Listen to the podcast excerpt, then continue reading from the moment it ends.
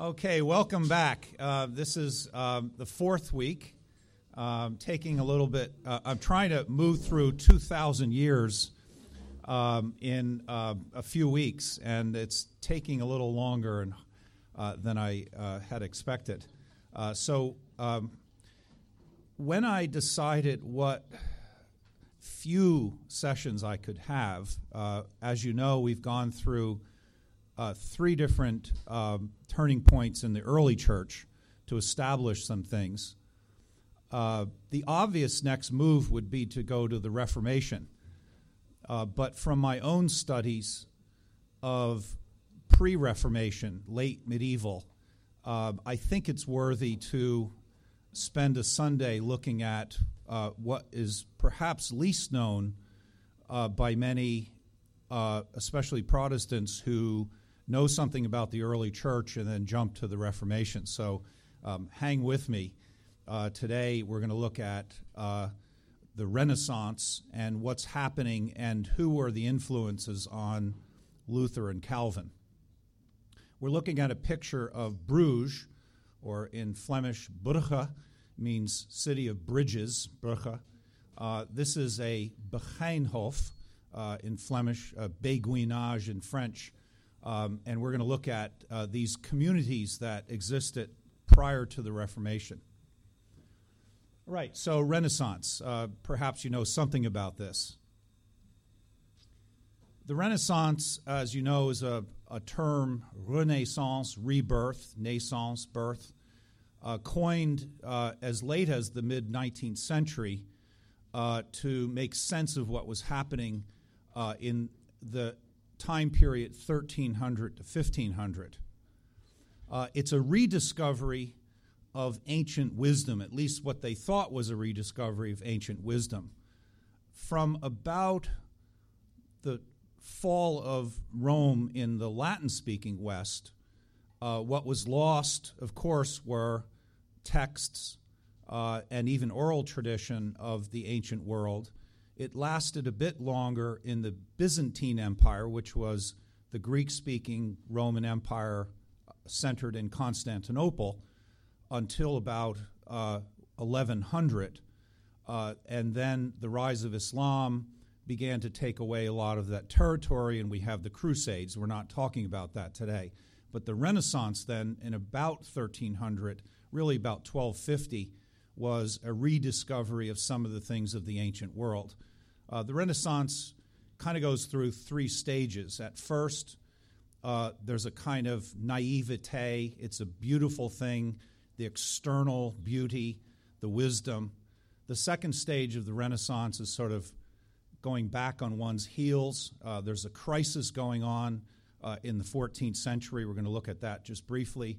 And then we move to a much more mature attitude of what are we rediscovering and what is new about what we're doing. So we're moving forward.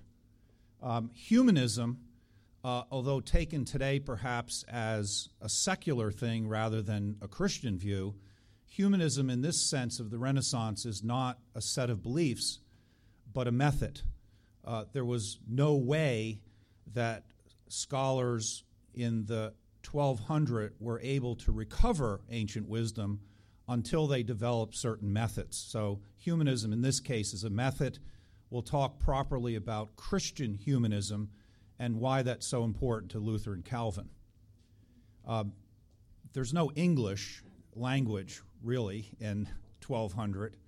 Uh, the world of Latin, you would have seen this repeatedly veritas non auctoritas facit legum. And you could probably, if you don't know Latin, figure out a few things, right? Truth, uh, not authority, makes the law. So we're moving from an understanding in the Middle Ages that deductive knowledge would be someone was telling you what to believe. You either believed it or you were a heretic, to a much more inductive method of saying seeing is believing, right? I need to see the truth famous statement of Luther later on, right, is uh, unless you show me in Scripture uh, what is uh, a truth, uh, I, you know, I, I don't want to believe it, uh, or I, I don't have to follow it. So that's the case.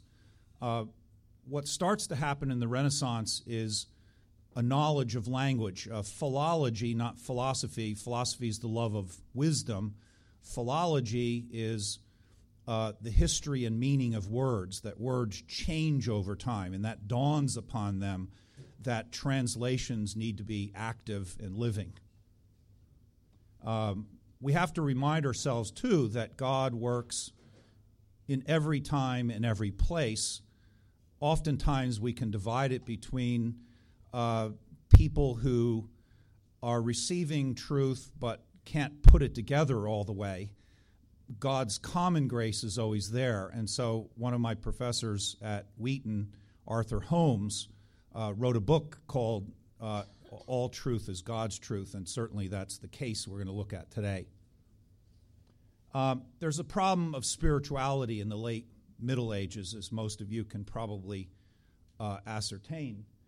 Um, there were very few uh, what was called religious, right? So if you were religious, uh, as a particular term, it meant that you had taken a vow as a nun or a priest or a monk, uh, and you might have had some access to uh, study of the Bible indirectly, perhaps, or something that would lead you to spirituality.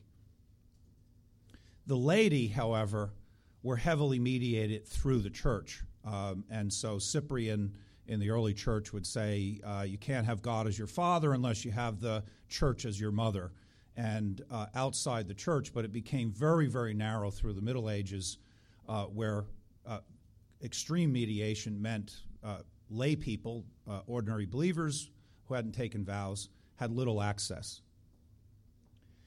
What starts to happen in this late period that I'm showing you today is called a modern devotion, a devotio moderna, and it's a movement in which the laity are being asked to uh, sidle up next to monks and nuns and the religious uh, and begin to live a life in community and uh, learning about the Bible. So we're going to unpack the devotio moderna for you today. Uh, there's a crisis in the 14th century, if you know. Uh, many things are happening. Christendom, uh, dom comes from domus, meaning household.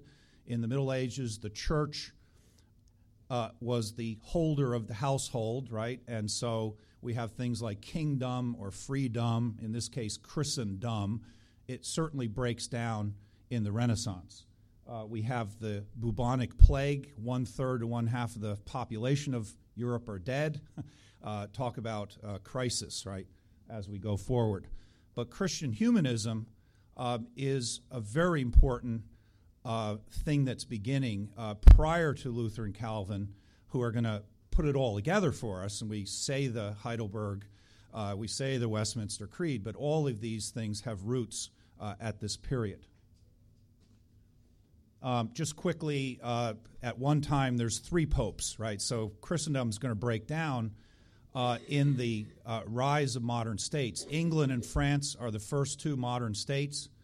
They have very different ideas. The papacy cannot hope to uh, give each one favored status. They're fighting in the Hundred Years' War, you know, Joan of Arc, and that happens. So, what happens in Europe is that uh, one has a choice now of which pope uh, can uh, say, my, my new state has uh, support from the church. So you can see Scotland, uh, at least until 1703, is it, Robert, uh, or 6, uh, joins England.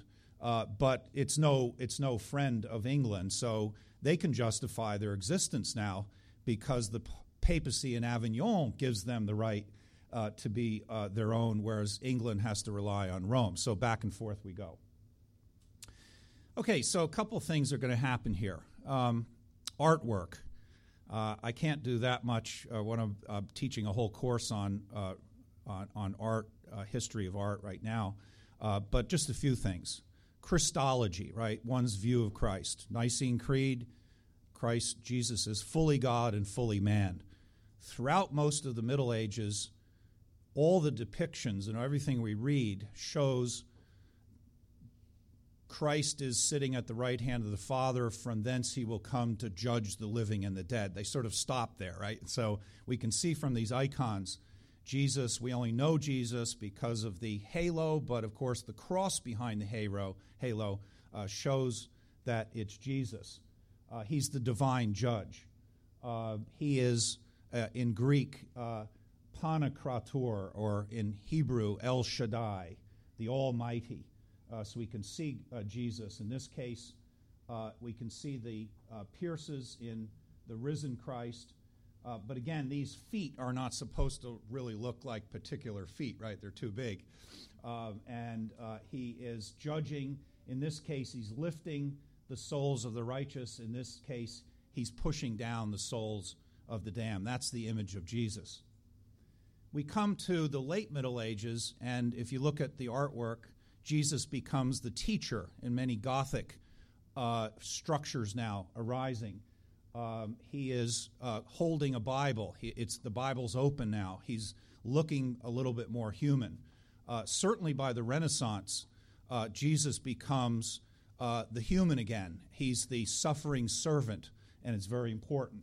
Uh, here we can see Jesus embracing here the circle of embracement. Uh, there's a new day dawning after the darkness in the foreground of what's going to happen to Jesus. Uh, Albrecht Dürer, uh, very few more famous German uh, artists at the time, uh, has the suffering servant here. you get the picture, right? A very different image. The man of sorrows, I think of, my God, my God, why have you forsaken me? Despondent uh, here, blood coming down. You never see that. Uh, here, I love this depiction of Quentin Matsys, Ecce homo, right? The real man, right? And I love this guy here. In the Renaissance, um, they call this a pumpkin head. And whenever anyone's supposed to be a little bit silly, they give him a bald head like this, uh, the pumpkin head. And this guy holding this little rope to Jesus' hands really thinks he's got him now. I got you, right? You know, and it's so silly uh, that uh, he's uh, so unaware. And here's Pilate over here, right? I don't find anything wrong in this man, but you can see uh, Jesus despondent here. I love this one um, in art, art history, a trompe l'oeil, right, in French, a trick of the eye.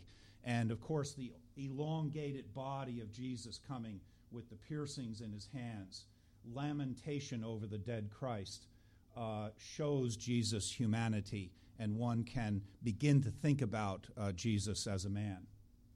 Uh, one of my favorite artists who influences Rembrandt is Caravaggio, uh, and I could spend probably the next hour just explaining how to read this painting, but uh, let me just do uh, very quickly because I know I'm trading other slides that are important uh, for this one. But what's happening is this is doubting Thomas, and the idea of being honest and doubt to one's belief becomes uh, important that you're you are doing it. It's not the church saying here's what you have to believe and you just either accept it or not. You have to enter into that yourself.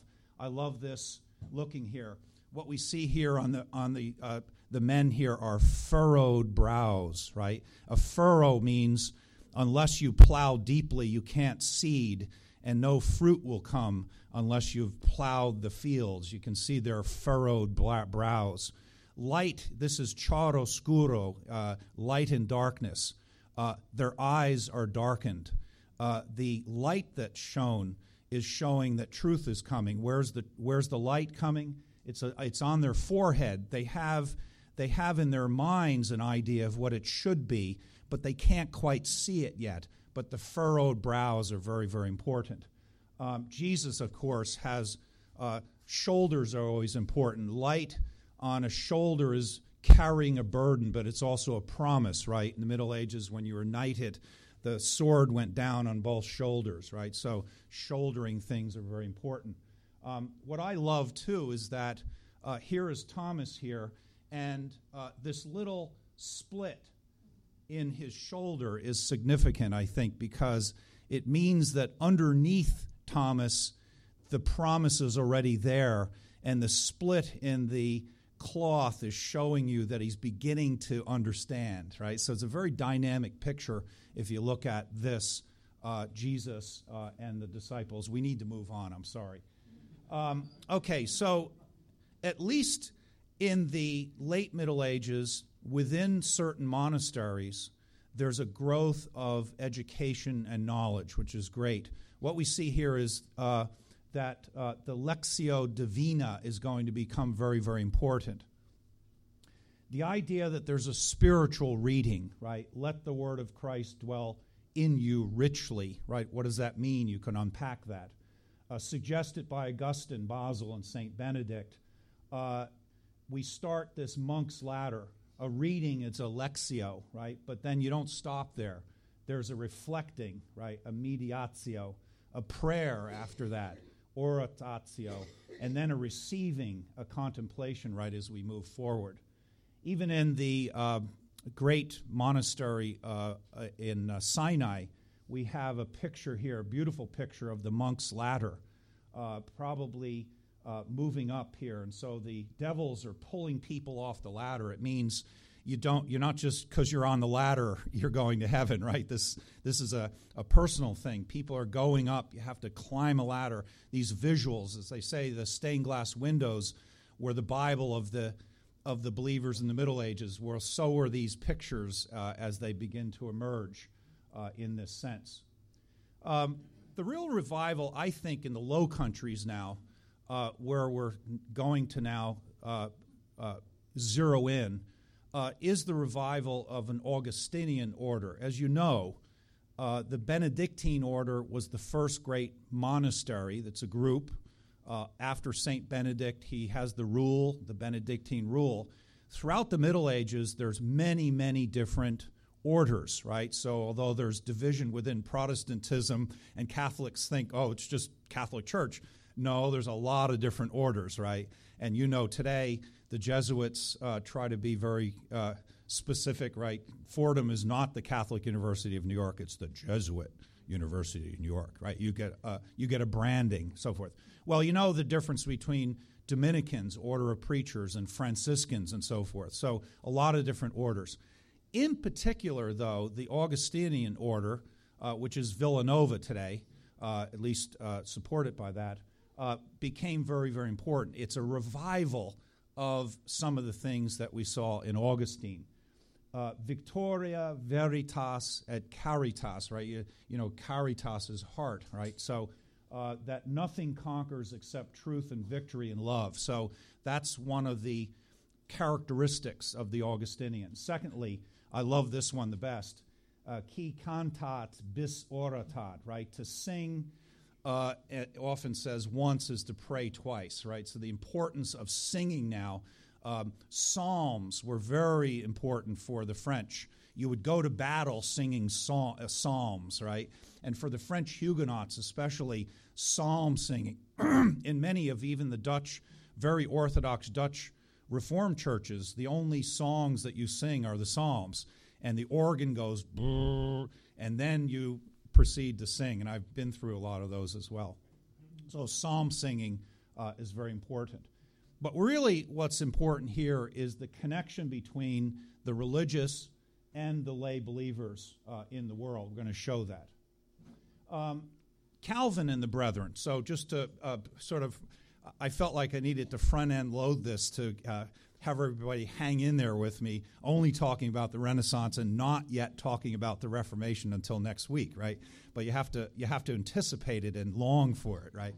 Um, there's a connection now between the Augustinian orders and a new group arising called the Brethren of the Common Life, or it's in Dutch, Broeders van het Gemene Leven. So um, I've, I did a master's thesis on this, so okay, I'm going to try to get through this without too many details, okay? Uh, under uh, Mark Noll. So uh, he encouraged me to do this actually. Um, ordinary believers join a community uh, with monks, but the ordinary believers don't take vows and they devote themselves to spiritual disciplines. Impossible in most of the Middle Ages, right? Primary education among the brethren becomes very important, as well as publishing devotional materials. So it's really starting here. uh, here. John Calvin studied in a Brethren Common Life school as a youth. Uh, so did Luther and Erasmus. Uh, uh, Calvin's mature views on justification and on predestination were mediated to him through Bucer, who in turn had gained insights on those matters from the Northern Reformers, Brethren of Common Life, such as Gansfort, uh, who I did my master's thesis on, and Rhoda. So we're going to go forward on this. I sometimes I give you little. I, I try to give as many websites so that you don't have to find a book. If you want to go to a website, you can go to that. Um, most of my books are in Dutch or Latin, so uh, where uh, I can share them with you. But um, so now this guy is really not very well known at all. But I'm looking for people who are picking up the baton and carrying it. Did he? Did he arrive at a place that we want to stop? No, right? I mean, we're, we're, we're saying the Heidelberg, uh, we're reading Calvin's Institutes, but very, very important person who gives the baton on. Uh, Jan uh, 1317 uh, already in Brussels, life of supreme, uh, uh, extreme austerity and mysticism, um, searches for pathways to God, opens up a hermitage uh, Groenendaal in modern day Belgium, uh, and he's a prior. He writes a lot of books. Uh, in Flanders, um, his thought is beginning to capture St. Paul and, and St. Augustine. Uh, he says this, right? We struggle with this the whatness of God, right? So, coming out of the Middle Ages, God, Jesus is in heaven. There's a huge gap between earth and heaven, uh, somehow filled but not really by the mediating presence of Christendom, right? Not knowing what to do. This guy's trying to understand it within Orthodoxy, but he's saying the whatness of God. How do I know who you are, God? And he says we can never know, but need not discourage from exploring, describing rich regions, approximate truth, and life giving experience. So he's on the journey.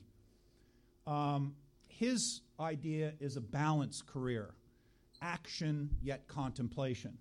Uh, he loved nature, and I, uh, many of you can uh, certainly appreciate this. Alone in the woods, right? So he wasn't in a cathedral. He wasn't in a monastery. He didn't. He wasn't in a place that was reserved to be holy, right? God was everywhere.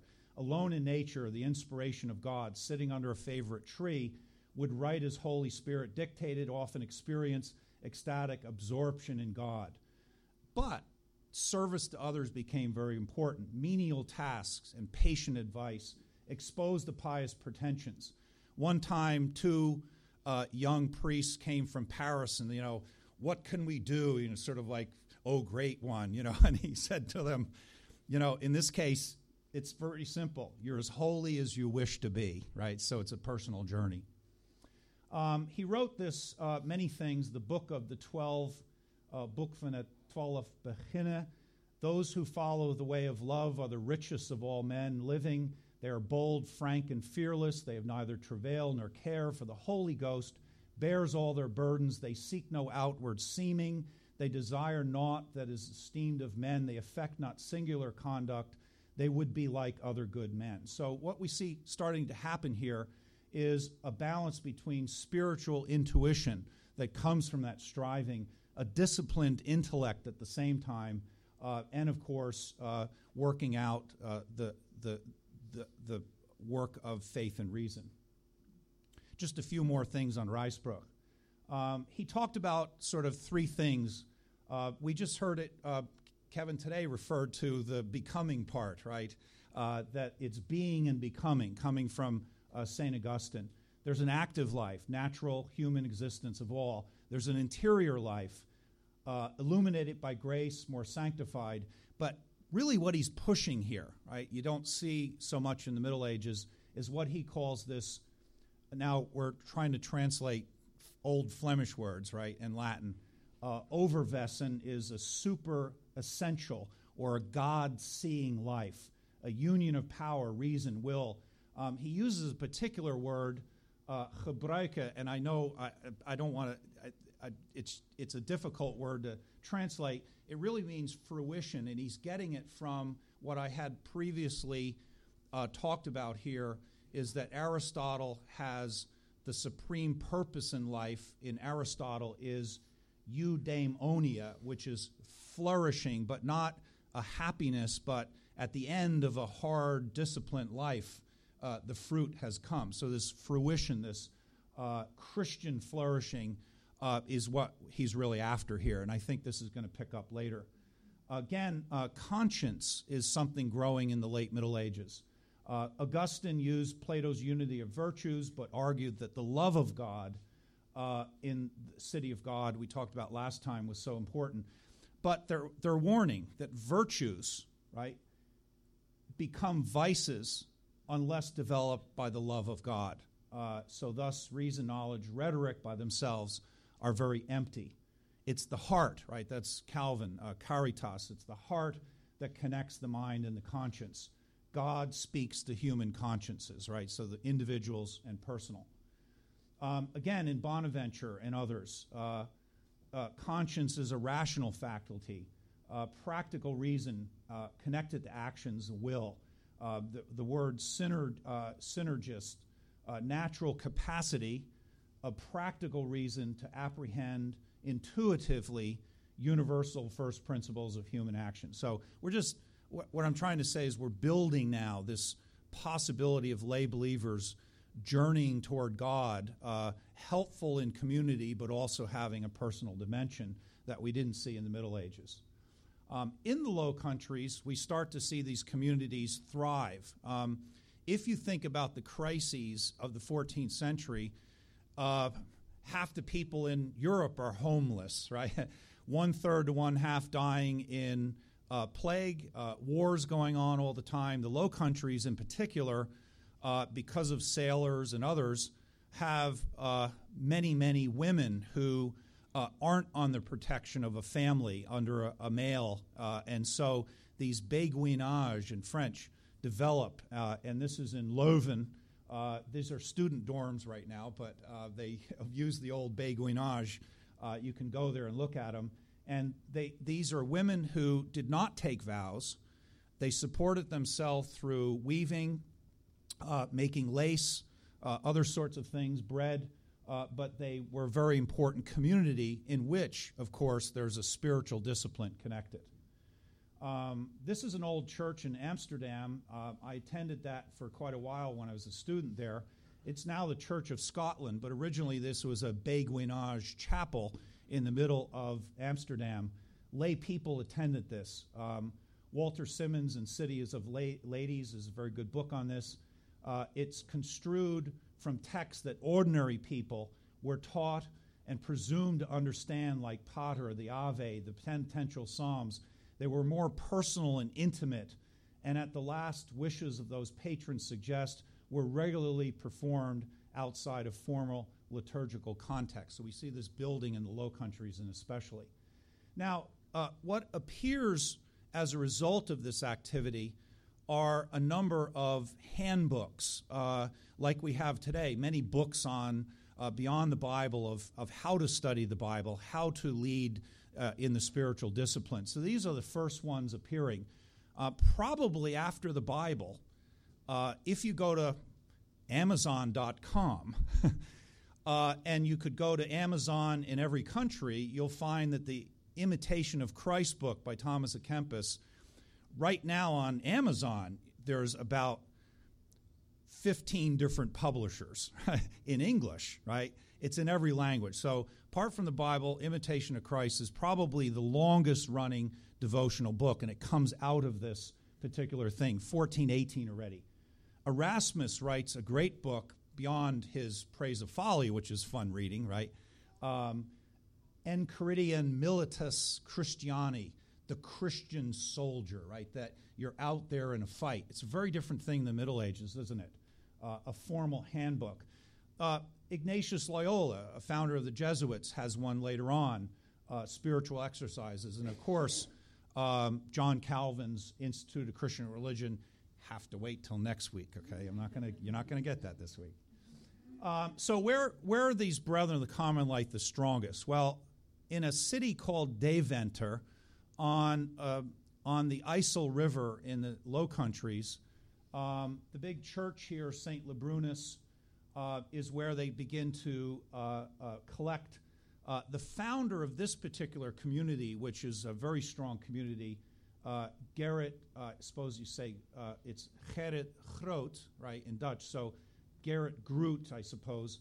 Um, he's a deacon. He's the founder of this um, this area. Uh, his spiritual father is Ruysbroeck. Unfortunately, uh, uh Groot dies in the plague.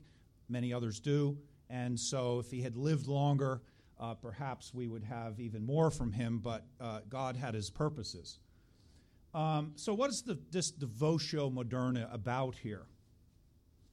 Um, there's really four main themes. Um, first of all, and this is to us, it's sort of an obvious, but to a thousand years of the Middle Ages, it's not, right? A focus on the Bible, right? So it's huge. Uh, secondly, an internalizing morality, right? People aren't telling you what you have to believe. They're uh, giving you the Bible. They're telling you a few things, but you're working with your conscience. You're working it out yourself by replacing the vices in your life with virtues. Thirdly, as we saw from a brief look at even pictures and paintings, the idea that one could actually imitate Christ, right? He's not sitting at the right hand of the Father judging, he's the suffering servant eating with, uh, with uh, publicans and sinners, right? So this is very important that that allows it. And then, fourthly, a return to the model of the early church, which is Augustine, right? And you can see the uh, later on the protesting uh, fighting for these kinds of principles as Luther and Calvin did uh, as we move forward. Uh, once again, try to give you as many um, further websites to look at. That's actually uh, Chuck Colson, right, who is uh, sort of reform, but certainly has taken on the Christian worldview idea that reform certainly have. All right, so several things that the Devotio Moderna and Brethren of Common Life are doing um, Deventer, then, I showed you a picture of that, in 1500 had something like 2,000 students. Now, primary education does not really happen in Europe until almost after the French Revolution. It's really Jean Jacques Rousseau and Emile and other things, right, that encourages people to go into nature, right? That's why field trips and recess are so important, right? Primary education is not there. But in the Low Countries, at least for some, uh, they're taking the brightest and best and they're having that. Uh, uh, secondly, they devote themselves to publishing devotional materials for others. Uh, Thomas à Kempis goes there, Wessel Hansefort, Luther Calvin, uh, and others are all part of these schools. Um, now, directly as well, John Calvin, um, his teacher in Paris, uh, if you know this name, Jacques Lefebvre d'Etaples, uh, deeply influenced by the Brethren. Uh, Guillaume Farel, who's friends uh, and co-worker, colleague with, uh, with Calvin, uh, is another student there. Uh, when Calvin left Paris, right, he doesn't go right to Geneva. He first goes to Paris. He's fleeing to Paris. We'll talk about that next week. He stays in Strasbourg for a while and then goes on to Geneva He's in Geneva a little while. He actually gets kicked out. They don't want the kind of reform that Calvin has. He goes back to different places. So Strasbourg after Geneva and Paris is very important. Uh, Johann Sturm, who uh, is there, has revised the curriculum uh, based on his experience having studied with the brethren in Liège. Uh, and this new curriculum studies the Greek language, right? It's not enough to look at the Latin and not understand it uh, go back to Greek, study theology, right, uh, was new. Progression to higher levels of performance, this whole idea. Later on, Calvin clearly uses this new curriculum in the Academy of Geneva, which is going to uh, educate people like John Knox and all the way through for the Reformation. So, very, very important. Um, Irena Backus, who uh, is a colleague of mine, we've written stuff together. She's in the University of Geneva. Uh, here's something online you can look uh, for there. Uh, Martin Bucer, again, uh, says, uh, In meantime, there came to me a pious man named John Rhodius. Uh, although he regarded Luther as his teacher, he nevertheless owes at times more to Hansefort. Uh, I am amazed that we make so little of Hansefort, and we still make too little of Hansefort. Uh, he, with the Bible in his hands, discuss consubstantiation, right? Catholicism, transubstantiation, the body and blood turn into the physical, right? Consubstantiation is the Lutheran idea that uh, there's something almost physical going on, quite, right? Real presence, which is reformed, uh, is a spiritual presence, and then memorial is a fourth way, right? So consubstantiation in this case. Uh, with me at the great length, I defended Luther because that's what he had heard before, uh, with all the force of my command, but soon noticed I could no longer meet the, his arguments if one adheres to the Bible as the final authority. So you can see this is growing here. So I had to replenish, uh, relinquish my own view of Christ's physical presence, although I was still in doubt as the meaning of the words, This is my body. Karlstadt, of course, which is the second close to Luther, uh, for more than one reason could not satisfy me. Uh, Albert Hyma is a great old book on the Brethren of Common Life, Devotio Moderna, as well. So who's Hansefort? I only have one slide on him. Aren't you proud of me? Uh, it's you know, 120 uh, page thesis down to one. Uh, born in uh, Groningen, uh, educated in Zwolle, another city. Uh, he's in Cologne, where a lot of people are studying. learns Greek, comes back, studies in Paris, ends up in Basel, teaches in Heidelberg. So again, the Heidelberg Catechism, all of this is uh, uh, coming, and then eventually ends up back in the Low Countries, um, very much uh, writing about uh, the need for protest and reform. Thomas à Kempis, actually, a lot of these names in the Renaissance, you you put your real name to the side and you you sort of got a Latinized name, right? So there's a lot of even Erasmus, right? Uh, and in this case, it's Thomas Kempis, right? He's from Kempis, but his real name is Thomas Hamerken, which means little hammer. You can almost see it there. Um, and he's the one who writes The Imitation of Christ. Uh, originally written for uh, novices in Latin. Eventually, it's translated into languages and it becomes a key book for um, uh, people uh, who are desiring uh, the spiritual disciplines. Um, again, uh, the modern devotion, um, it's mystical yet very practical. So you can almost see Ruysbroeck all the way through uh, to the Brethren of Common Life, this uh, same thing. Uh, we know that he's a Renaissance scholar because he's, he follows the advice of Seneca to not read too many books. So in both Latin and Old Flemish, in omnibus requiem quaesivi and nunquam inventi nisi, and then he, he, he translates into uh, ein hooken met ein booken, and it sort of rhymes. It means uh, a hooken are corners and books are booken, right? So, so everywhere I've sought rest and found it nowhere, save in little nooks and with little books. And so the little part, though, is to say, don't think that education and knowledge comes from amassing as many books and as many ideas as you can. Concentrate, right? You can go back to that Lectio Divina. The meditation on Scripture is as important as reading all of it, right? And, and applying it and so forth. So I think in this whole situation, you see this. Here's the old book, and there's many, many different copies from Penguin to everybody else. Um, making a, a, a, dollar now still, or whatever, a euro on it uh, uh, as well. Um, his uh, tomb is at the very end. Uh, it's a beautiful tomb, I think, because it has all the Christian symbols. So I put this on here almost as a uh, not a conclusion, but a, a, summary of everything we've done so far, right? You have the uh, Alpha and the Omega in the middle, a beginning and the end. You have the Chi Rho, which Constantine put on his uh, his armor and convert it, right? Uh, the, the sign for Christus or Christos. Uh, around it, you have a whole list. Uh, you have the medieval four Gospels. And remember, in the Gospels, each of the Gospel writers was not a person, but a particular. John was the eagle, right? And you know, so and Matthew was the ox, and so forth. So you see that around there, and with the sort of Celtic cross. And I've translated here. Here lived Thomas from Kempen in the service of the Lord and wrote the Imitation of Christ.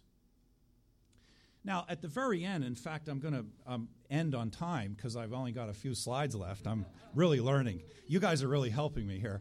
Um, the, the, this low country's piety is now really shown on the street. Uh, and in several cities, in this particular city, um, they wanted to incorporate this on their, on their houses. And it became very common in the low countries that on every house you'd have a plaque somewhere, right? And on the plaque, there would be some kind of saying that would say, it, it, you know, forget the tomb, right? You know, it's nice to have an epitaph on your tomb, but while living, here is my idea, right? So look at some of these beautiful buildings here. So here's the buildings. We're going to do a close up now of some of the things up on the building uh, showing this. Uh, houses with the seven works of mercy in uh, Ghent or Ghent uh, which is modern day Belgium. In fact, at a moment, they called themselves the, Re- the Calvinist Republic of Ghent. Right today in Belgium, it's no longer Calvinist. They went north again, but Ghent was a very